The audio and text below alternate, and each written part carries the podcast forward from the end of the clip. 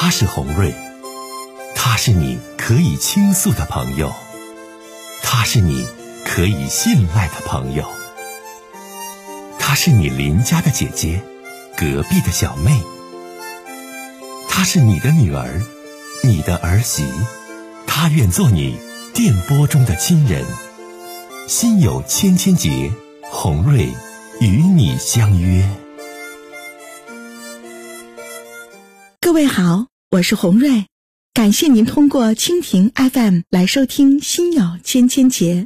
收听节目的听友也可以通过手机微信公众平台和洪瑞进行互动。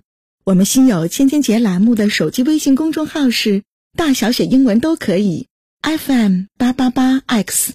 FM 八八八 X，拿起您的手机，通过搜索 FM 八八八 X 就可以加入进来了。好的，接下来的时间，让我们来接听听众的热线。好了，首先接通第一位听友的热线。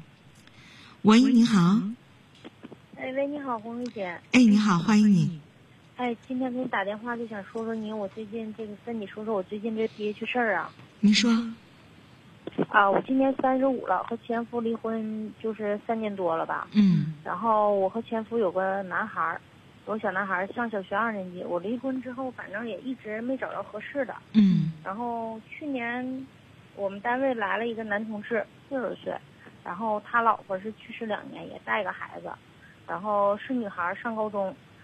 嗯，他来我单位以后，反正我们接触，他也相中我了。完，但是。他追求过我几次，我也没同意，因为怎么说呢？我单位一是说挣钱不是很多的单位，然后他在我单位也不是说多有多大能力的人，经济实力也一般，长得也挺一般的，然后身高也就将近一米七，我自身我就一米六八，就挺高的。我俩我感觉他又瘦又小的，在我旁边好像有点。你这意思就是说他追求你，但你对这个人外形各方面啥的，其实你没太相中，是这意思吧？对我特别不相中啊，是特别不相中，嗯啊，特别不相中，嗯嗯，完了，然后就是有一次我们单位聚会，然后我喝多了，我们都喝多了，差点发生关系，然后我就有一天把他找出来，就跟他说了，说我们不合适，嗯，然后把就是身高的问题啊，然后条件的问题，我都跟他说了，我说。嗯，有机会我就给你介绍一个，因为我有一个姨家的一个妹妹，嗯，今年也是三十多岁了，没没结过婚，然后长得也就就是一般人，嗯，然后就是用现在说的话就是不算漂亮的人，然后就是我给他俩介绍认识了，他俩聊的挺好的，我就走了，完后来他俩处了一段时间，完还出去玩了几次，然后怎么说呢？嗯，就是。他妈来找我妈来了，就说我坑他家孩子了。谁妈来找你妈来了？呃，我这妹妹的妈妈，啊，就是我姨，啊，你来找我妈来，让我妈领她找的我，说我坑他家孩子，给他家孩子介绍的是个二婚的，完了条件还不好，完了还岁数大，怎么怎么地的，就跟我家一顿耍一顿作。我说那你看我是只是介绍认识，那都不听我解释，反正就不听我解释，就摔门走了，以后也不跟我妈联系了。完了，他这妈也是挺那个，我这姨也是挺神叨的一个人，又上我们单位去那个调查这男的，完又宣传，完了跟我这妹妹又说说这男的一开始跟我处的，完了我那个不喜欢了，给踹了。那这事儿你姨是怎么知道的？根本就没有的事儿，就是他瞎编胡乱造的了，就是。你你这个姨是你亲姨还是什么什么叔伯的什么什么表？就是我妈处的一个比较好的姐们儿。哎呀妈！啊，这么个姨，就是你妈认识的一个比较好的朋友，这个姨。对。嗯。对对对对，完了这不就是嘛？就跟他姑娘说，就说瞎编了一堆。我又跟人同居了吧？我又怎么怎么地了吧？我又觉得人不好了，才把人踹了，才介绍给他。我这妹妹又给我打电话，把我一顿骂。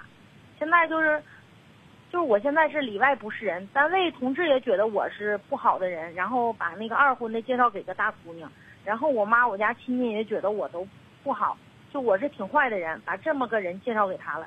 其实你说他俩处的挺好的，你说跟我有啥关系？我就是个搭个墙，你说我多憋屈啊！现在。那你现在你给红瑞姐打电话，你具体想问我什么？我就想着这人怎么都能这样呢？我就特别特别憋屈，就想跟你说说，让你给我开导开导。我这件事儿做错了吗？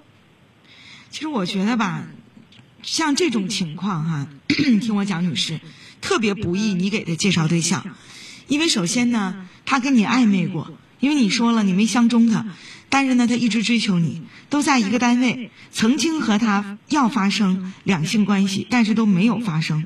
但你要说是这种行为的话，那其中指定是难免不了有一些，你也跟这个男同事男同事比较亲昵的，或者是在单位当中他有过追求你的这种行为和表现。那如果说到单位去问，那有的同事素质好，可能人家就不会说什么；那有的同事爱传老婆舌，爱嚼老婆舌，他可能就会说说你跟他曾经处过，然后呢这事儿一传十，十传百的那种，他就是把这事儿宣扬的就不是很好。变了原本的样子。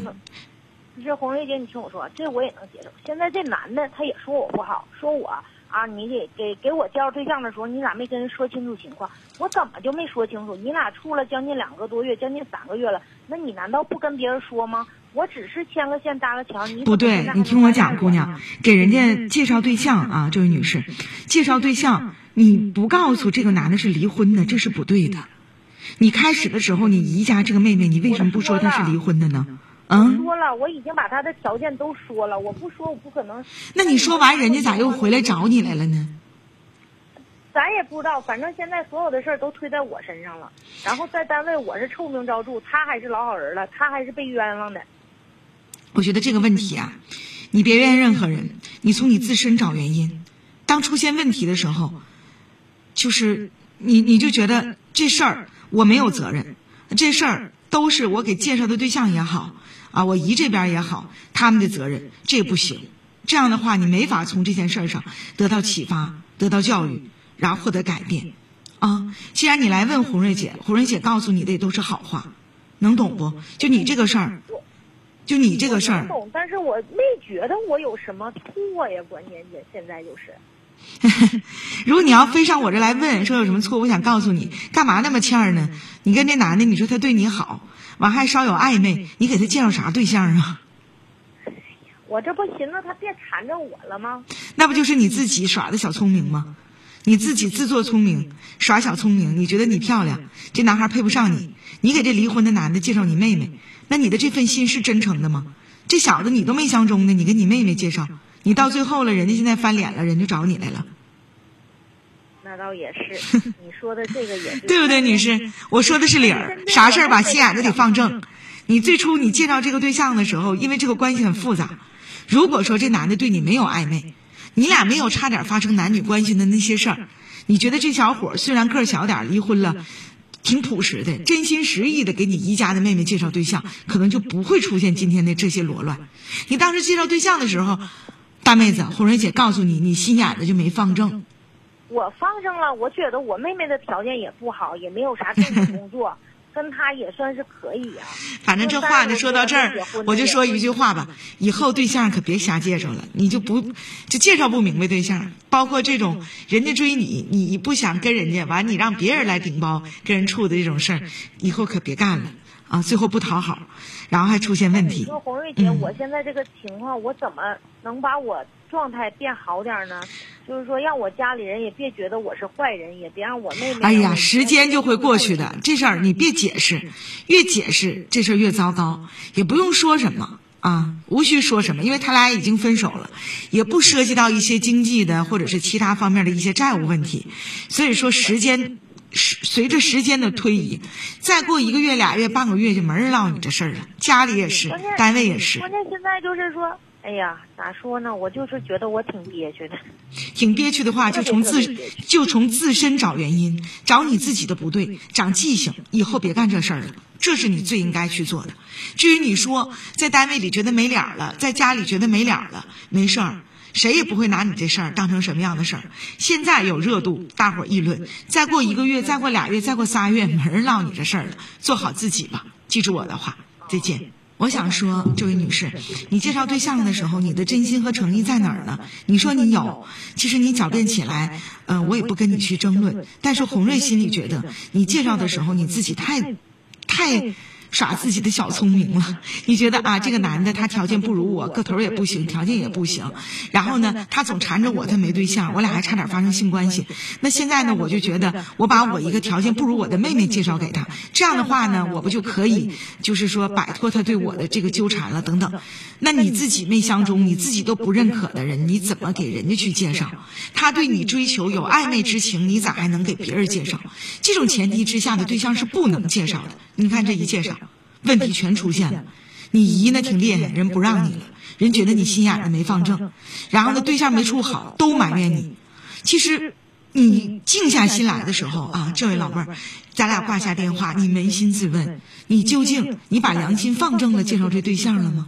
你认为你自己太聪明了，挺好看，挺漂亮，你没拿你这妹妹当回事儿，你也没拿这男的当回事儿，所以你撮合人家介绍对象不能这么介绍。